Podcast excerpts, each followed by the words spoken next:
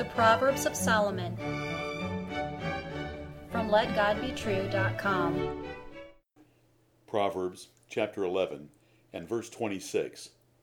He that withholdeth corn, the people shall curse him, but blessing shall be upon the head of him that selleth it. Hear the words of God in Solomon again. He that withholdeth corn, the people shall curse him, but blessing shall be upon the head of him that selleth it. Cursing or blessing? What a huge difference! And all from selling corn. Learn God's wisdom here. Holding back corn from the marketplace to unjustly raise prices is wrong. You can either curse or bless your life and family by your business and financial practices. It does not matter what you think is right or profitable, it matters what God thinks. In American capitalism, it is common, even for Christians, to assume the terms of any arm's length transaction are morally acceptable. For example, if you have a business advantage in a product or service, you should charge any price you wish. If anyone does not like your price, they can forego the item or buy it elsewhere. Is this thinking right? In fact, is it not just good business to charge as much as you can and make as much as you can? After all, businessmen are simply using the free market economy to earn profits, right? It is said the rising profits will bring more competition into that market, improve service, and lower prices. But is it right in God's sight to charge as much as you can? In the early 1980s, a Texas billionaire almost cornered the silver market.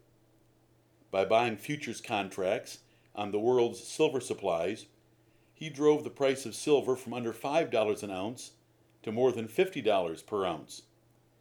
If the commodity exchanges had not changed rules to stop him, he would have likely achieved his goal of cornering the silver market. He could have slowly sold his contracts with enormous profits he might have made upwards of 150 times the amount of his initial investment, which is 15,000% return. Is this right? Does God approve of this thinking and investing and trading? Was it not just a great deal by a bold man? Was it not just creative investing with much capital in order to make a huge profit? No. God rejects making gains at the expense of others. It is wrong to corner a market in a commodity for profit. Read the proverb and learn God and Solomon's righteous truth and wisdom for businessmen. A farmer with an advantage in corn must sell it for reasonable and moderate prices. To hold it for higher prices when the poor depend on corn is wrong.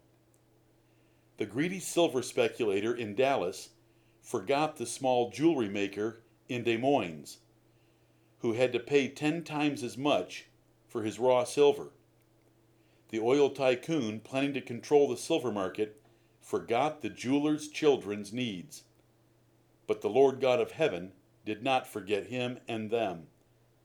It is wisdom to know that God has an opinion regarding your business choices and to adjust accordingly.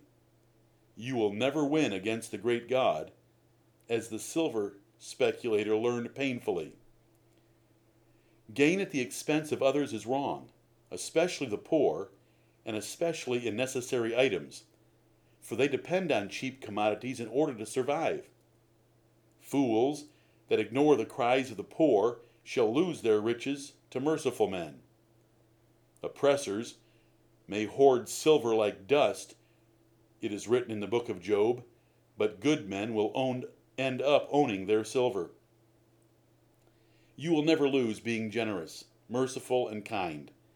For those who give to the poor are lending to the Lord, and He always repays well. Though you may think you are hurting yourself by generosity, you are actually helping yourself. What about the Lord Jesus Christ? He had a legitimate corner on riches and glory as the Word of God in heaven but he gave it up to become poor in this world for his elect children, so they might receive the gift of eternal life and riches in glory. Amen.